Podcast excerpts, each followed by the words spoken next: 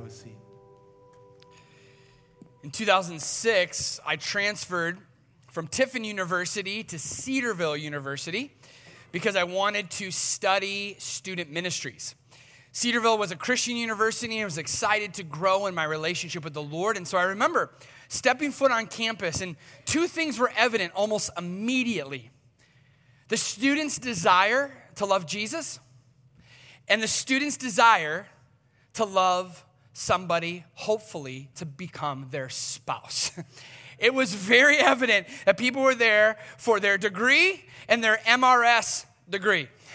It was very evident that when you graduate Cedarville, you were only a success if you had two pieces of paper, a diploma and a marriage license. And I was like, wow, I better find a wife in the next 2 years, I should say, or I am a failure. Now, all the guys, I was in an upperclassman dorm, and all of them seemed to already have girlfriends or just got a girlfriend or was talking to a girl. And as they were getting to know their girlfriend, oftentimes the guy would say, all right, it's that day. It's time for a DTR. I'm like, what is a DTR? And they said, oh, you don't know what DTR is? We're going to define the relationship. I said, what does that mean? They said, so here's what we do. You go off, whether it's somewhere on campus, maybe you go off to dinner, and we define where our relationship is headed. If it's not going well, we try to figure out how to fix it. If it is going well, then we have to take the next step. The next step was an engagement, but it was close. You know what that was? Making it Facebook official. I mean, when you make it Facebook official, you might as already go and book the reception hall. And this is what they were doing. And I was like, wow, this is kind of corny, but okay. Yes, I did have a DTR, by the way. Yes, it was very awkward. Yes, we made it Facebook official, and thank God I didn't marry her. I like the girl I'm married to a lot more. Please make sure you tell her that. Anyways,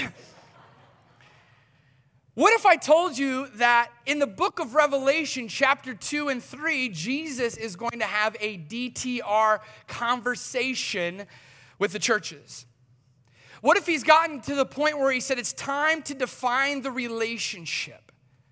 You see, if you read chapter 1, especially towards the end, in the second half of Revelation 1, we find out that Jesus refers to the churches, these 7 churches that John's writing to, as lampstands. They're lampstands because Jesus wants to use the church to shine a light into the darkness. And if they do it well, they will shine that light, but they have to get it right on the inside first so they can be effective for the world. And Jesus is going to have a DTR with them outlining what the relationship must be with Jesus in order to accomplish this purpose. And so when you read chapters 2 and 3, because we can't read the whole thing today, I really encourage you to read it. You're going to see a pattern that's pretty consistent across the 7 churches. The pattern goes like this. Jesus is going to recognize what the churches are doing right and tell them to keep doing that. He's going to rebuke the churches for what they're doing wrong and tell them to knock it off. And then he's going to say, hey, the way you knock it off is by his grace. And his grace-based solution is what we'll call at the end the remedy. So let's look at one of these churches together. If you have your Bibles, turn to Revelation chapter 2, verse 18. He's writing to this church in Thyatira. Thyatira was not a prominent church, at least not compared to the other 7 churches. But the message that Jesus gives to this church is the longest of all of the messages. And as he's writing to this church in Thyatira, here's what he says they're doing correctly. He says this, "This is the message from the Son of God, whose eyes are like flames of fire, whose feet are like polished bronze. I know all the things you do. I've seen your love, your faith, your service, and your patient endurance. And I can see your constant improvement in all these things." I love that Jesus says, look, you're doing so many good things right. And even the things that you maybe don't have buttoned up quite yet, I see you're improving. You're trying your best. What are these things? Well, Jesus says to the church, you are doing a great job of loving one another. Not just saying that you love one another, but sacrificially laying your life down for a friend, because that's what Jesus said he came to do. He came to love us to the point where he would give himself up for the betterment of somebody else. That's what he said. You're doing a good job of that. Keep it up. He says your faith is strong, especially because what you're going through is hard. You know, it's easy to claim the name of Jesus when life's going really good, and it's really hard when it's not. And for these churches, they're suffering, they're being persecuted. Many of them will end up being killed for their faith, but Jesus says, you are enduring. Your faith is strong. Keep it up. And then he says, your service is strong. The way you give of your finances, the way that you do the tasks in order to accomplish the mission of the church, you are doing those things. Keep it up. As Jesus defines the relationship with the church, he says, these are the things that I want you to keep doing. I was thinking about the chapel as I was writing this. I was thinking about people that came to mind that I think if Jesus were here today, I think he would stand in front and say, hey, can I just encourage some of you what you're doing well? Like, there's some of you that just are kicking bottom in how you love. Like, there's so many people that say they love, but when the rubber meets the road, they think more about themselves. But you just give. You lay your life down. Like, when people are around you, they think about me. Keep it up, I think Jesus would say. There's some of you that are pressing forward in your faith. It's not perfect, but faith is never perfect. But you're pressing forward in your faith. You are clinging to Christ when life is hard. You recognize the promise that says when we are at our weakest or vulnerable, or when we're suffering, or when we're struggling, or when we're grieving, then Jesus is strong. You keep your eyes on me, Jesus says. I will keep you. Some of you have that faith. Keep it up, Jesus would say. When it comes to service, whether it's financially, I saw you bring in your bottles. The greatest part is seeing your kids. Like, wow, you are showing what generosity looks like to your own kids. It's amazing. When you give faithfully with your generosity, or when you are giving of your time, or of your energy, or you're just available.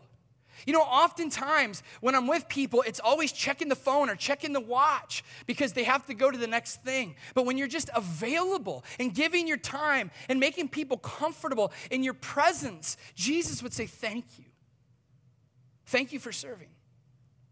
And when you see the encouragement that Jesus gives to these 7 churches, it's laden with love, faithfulness, kindness, service, all of the things that Jesus would say to us. Keep going.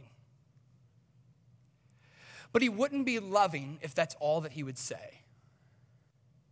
Because just like a loving parent has to correct their kids so they don't go down a bad path, so too is Jesus going to do that, because he knows if we continue to go down this other path potentially, then it could hurt us, and most importantly, hurt Jesus' witness to the world.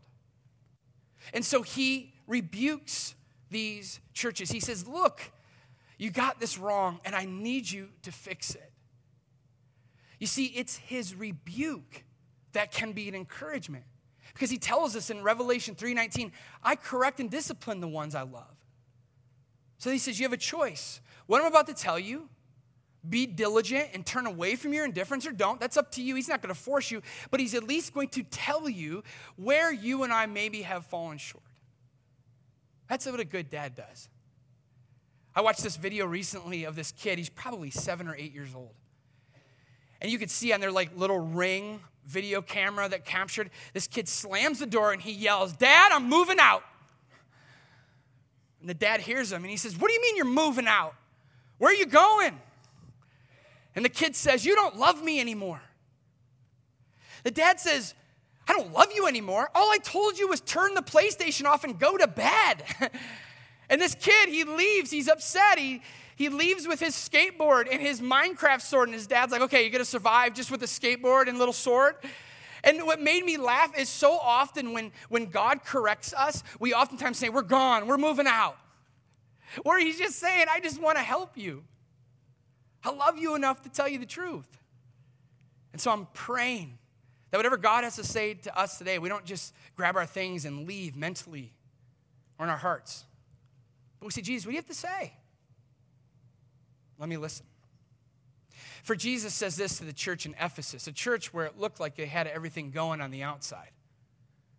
Revelation 2, verses 4 through 5. But I have this complaint against you. You don't love me or each other as you did at first. Sit in that. Think about this verse. Jesus says, on the outside you're doing fine. But your devotion to me, your love for me, it's not the same as it once was. Your love for people, it's different. What happened? He says, look how far you've fallen. Turn back to me and do the works you did at first. If you repent, or if you don't repent, I will come and remove your lampstand from its place among the churches. The New American Standard Bible puts the first verse in a little bit more clear context. Hits a little harder, I would say. He says, I have this against you. You've left your first love. When you think about your relationship with Jesus, when you think about how that should be shown in love to people, Jesus also reverses that. Your love for people will prove your love for Jesus.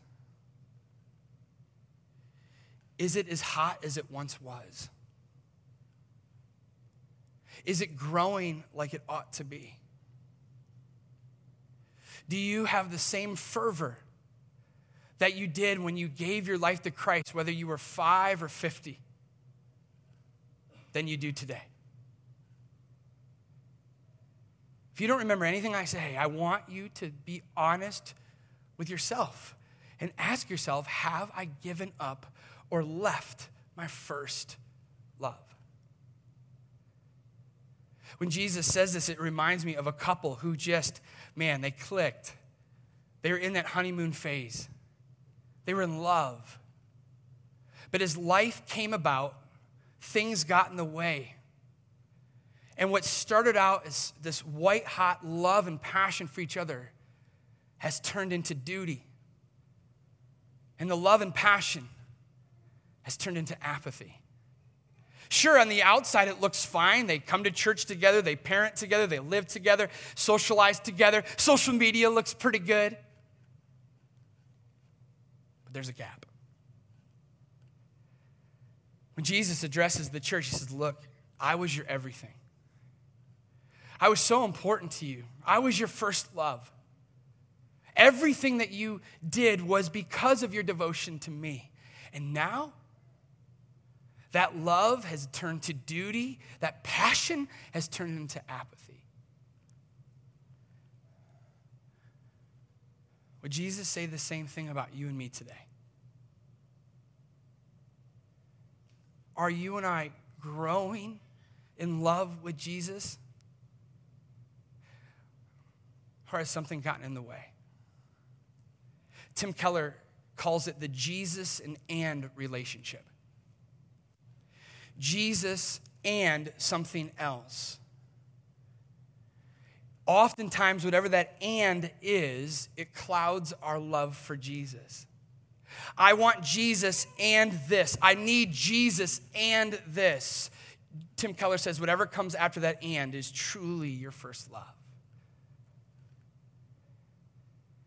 What are the things that subtly over time we went from wanting to tell everybody about Jesus, that our love was such a reflection of God that when people were with you, they said, I don't know Jesus, but if I were to meet him, it sure looks like you.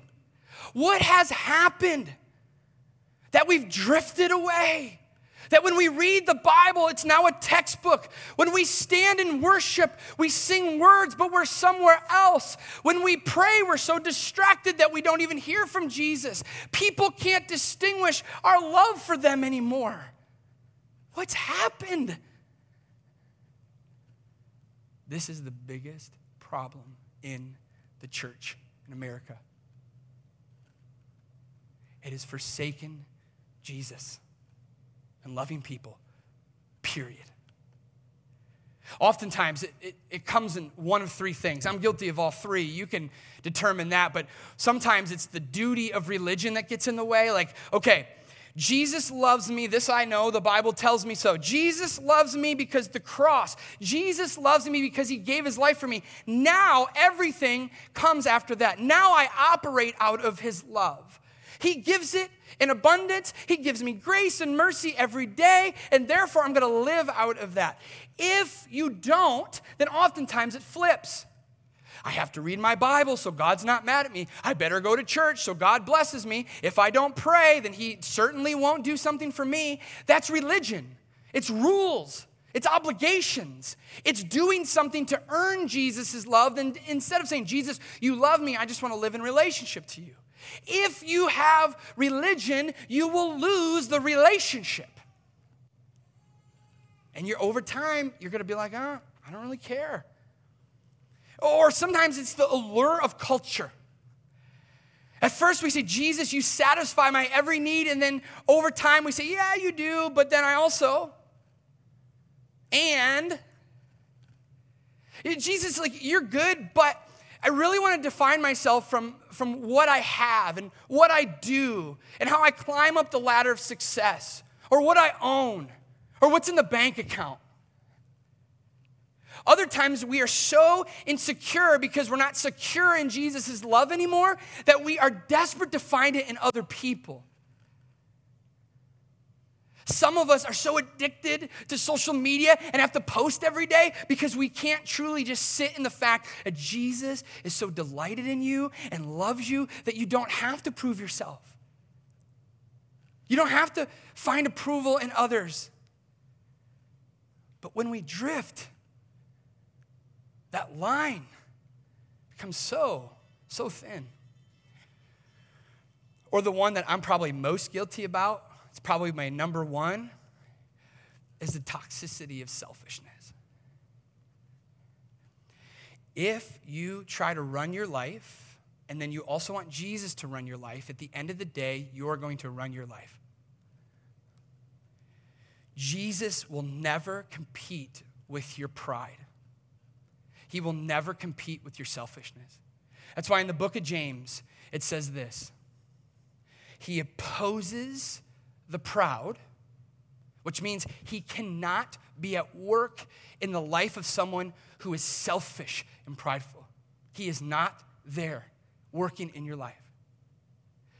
But he gives grace to the humble, to those who are selfless, to those who call on Jesus, to those who know that Jesus is their first love. What's scary about this is at the end of these verses, Jesus says, if you don't return, if you don't make me the first priority in your life, if you don't make me the love of your life, then I'm going to remove the lampstand from your presence. Which literally means, if Jesus isn't our first love, then he says, you know what? I will render you ineffective in the world. Because how in the world are we supposed to be effective in the world if Jesus isn't our first love in this room? It can't happen. We can fake it, but we can't in the end be effective and fake God out. If we don't get this right, if Jesus isn't our true love, the world will never see that he's in love with them. Our devotion, our love for Jesus has been replaced with something else. What is that for you? Is Jesus speaking to you today? Or what about what he says to the church in Laodicea at the end of chapter 3? He says, look, I know all the things that you do, that you're neither hot nor cold. I wish that you were just one or the other, but since you are like lukewarm water, neither hot nor cold, I will spit you out of my mouth. Well, you say, I'm rich, I have everything I want, I don't need a thing. What you don't realize is you're wretched and miserable and poor and blind and naked. Now, many times when you hear this passage, it's someone saying, your faith is lukewarm. That's not what Jesus is saying here. Because he says, I know the things that you do. So if he's talking to the church at Ephesus, he says, you've forsaken your love, your devotion, and out of that comes the things. He's saying this time, hey, you know what? I know you say you love me, but your lives don't reflect it. There's no fruit from the root. And so he says, look, you got to get it this right. Now, it may help you, at least it helped me, understanding where Laodicea is and what's up with the water thing.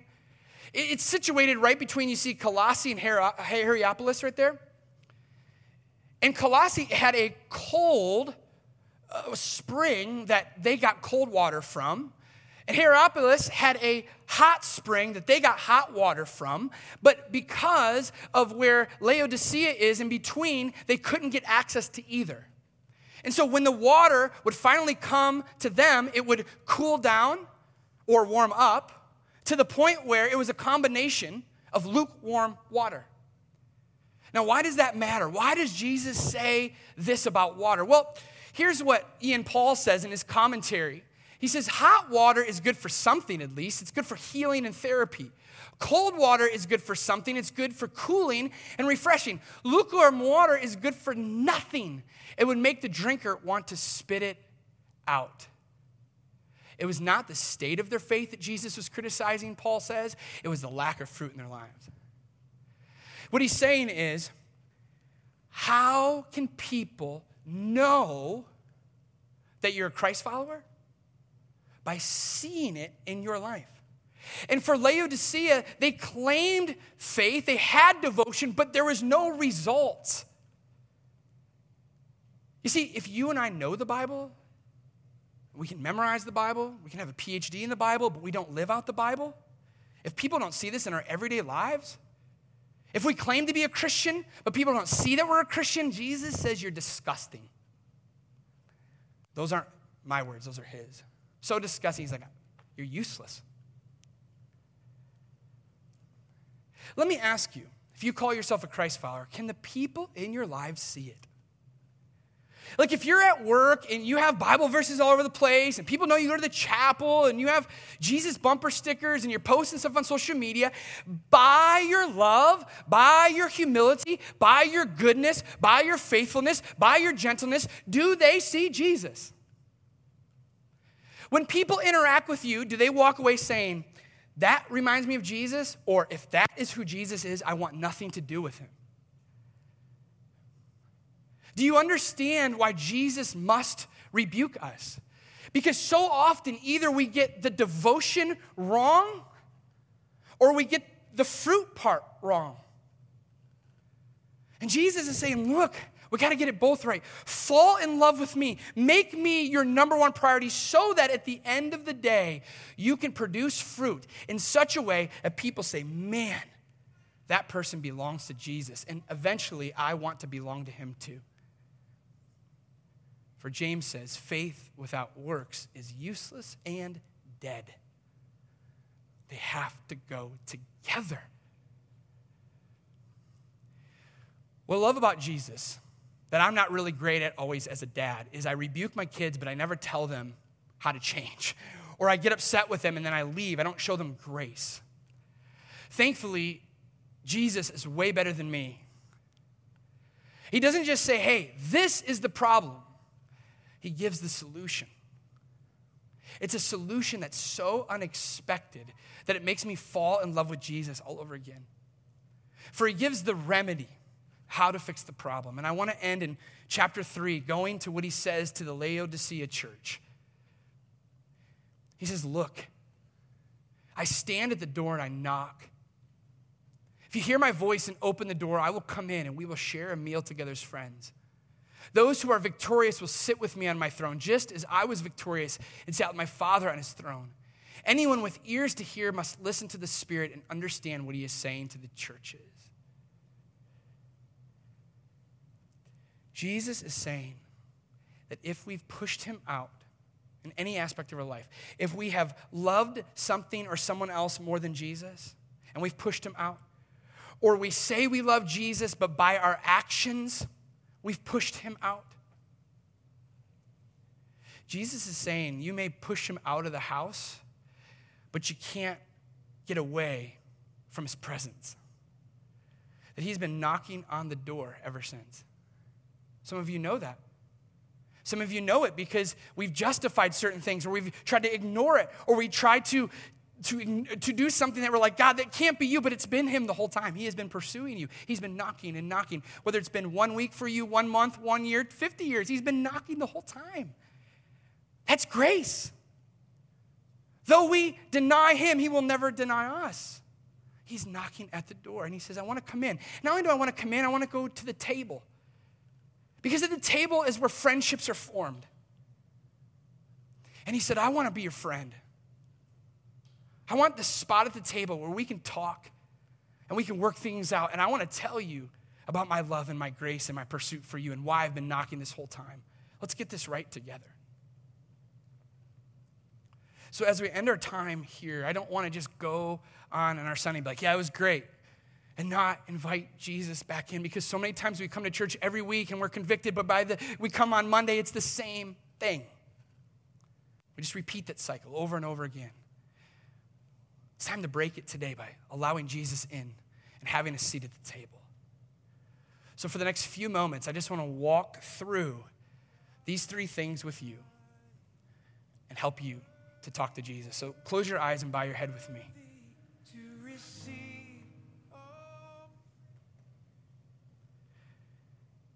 What is Jesus saying to you today around the table that he's encouraged by?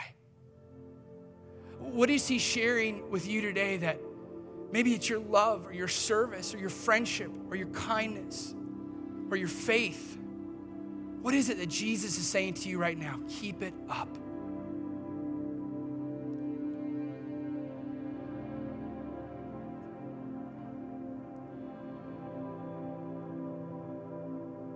With Jesus at the table, not with a posture of judgment, but with a posture of grace, leaning into you. Where have we forsaken him in our life? What is our first love? Where have we gone wrong?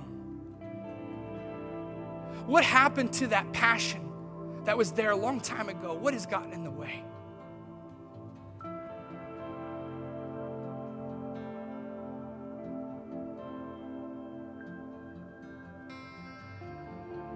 Maybe it's our actions.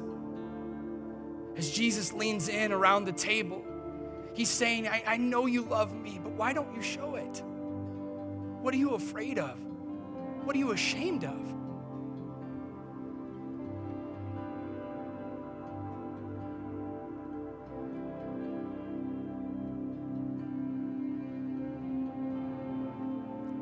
And Lord, as the chapel, I repent in the name of Jesus on behalf of our church for anything that we've gotten wrong. But Lord, I am so grateful that no matter what we've done to put you on the outside, you have been knocking this whole time, and you knock every time. All we have to do is open the door. We open the door to your lordship in our lives as individuals and as our life as a chapel. We pray in Jesus' name. Would you stand with me, and let's close our time with repeating our benediction verse. Grace and peace to you from the one who is, who always was, and who is still to come. Have a great day.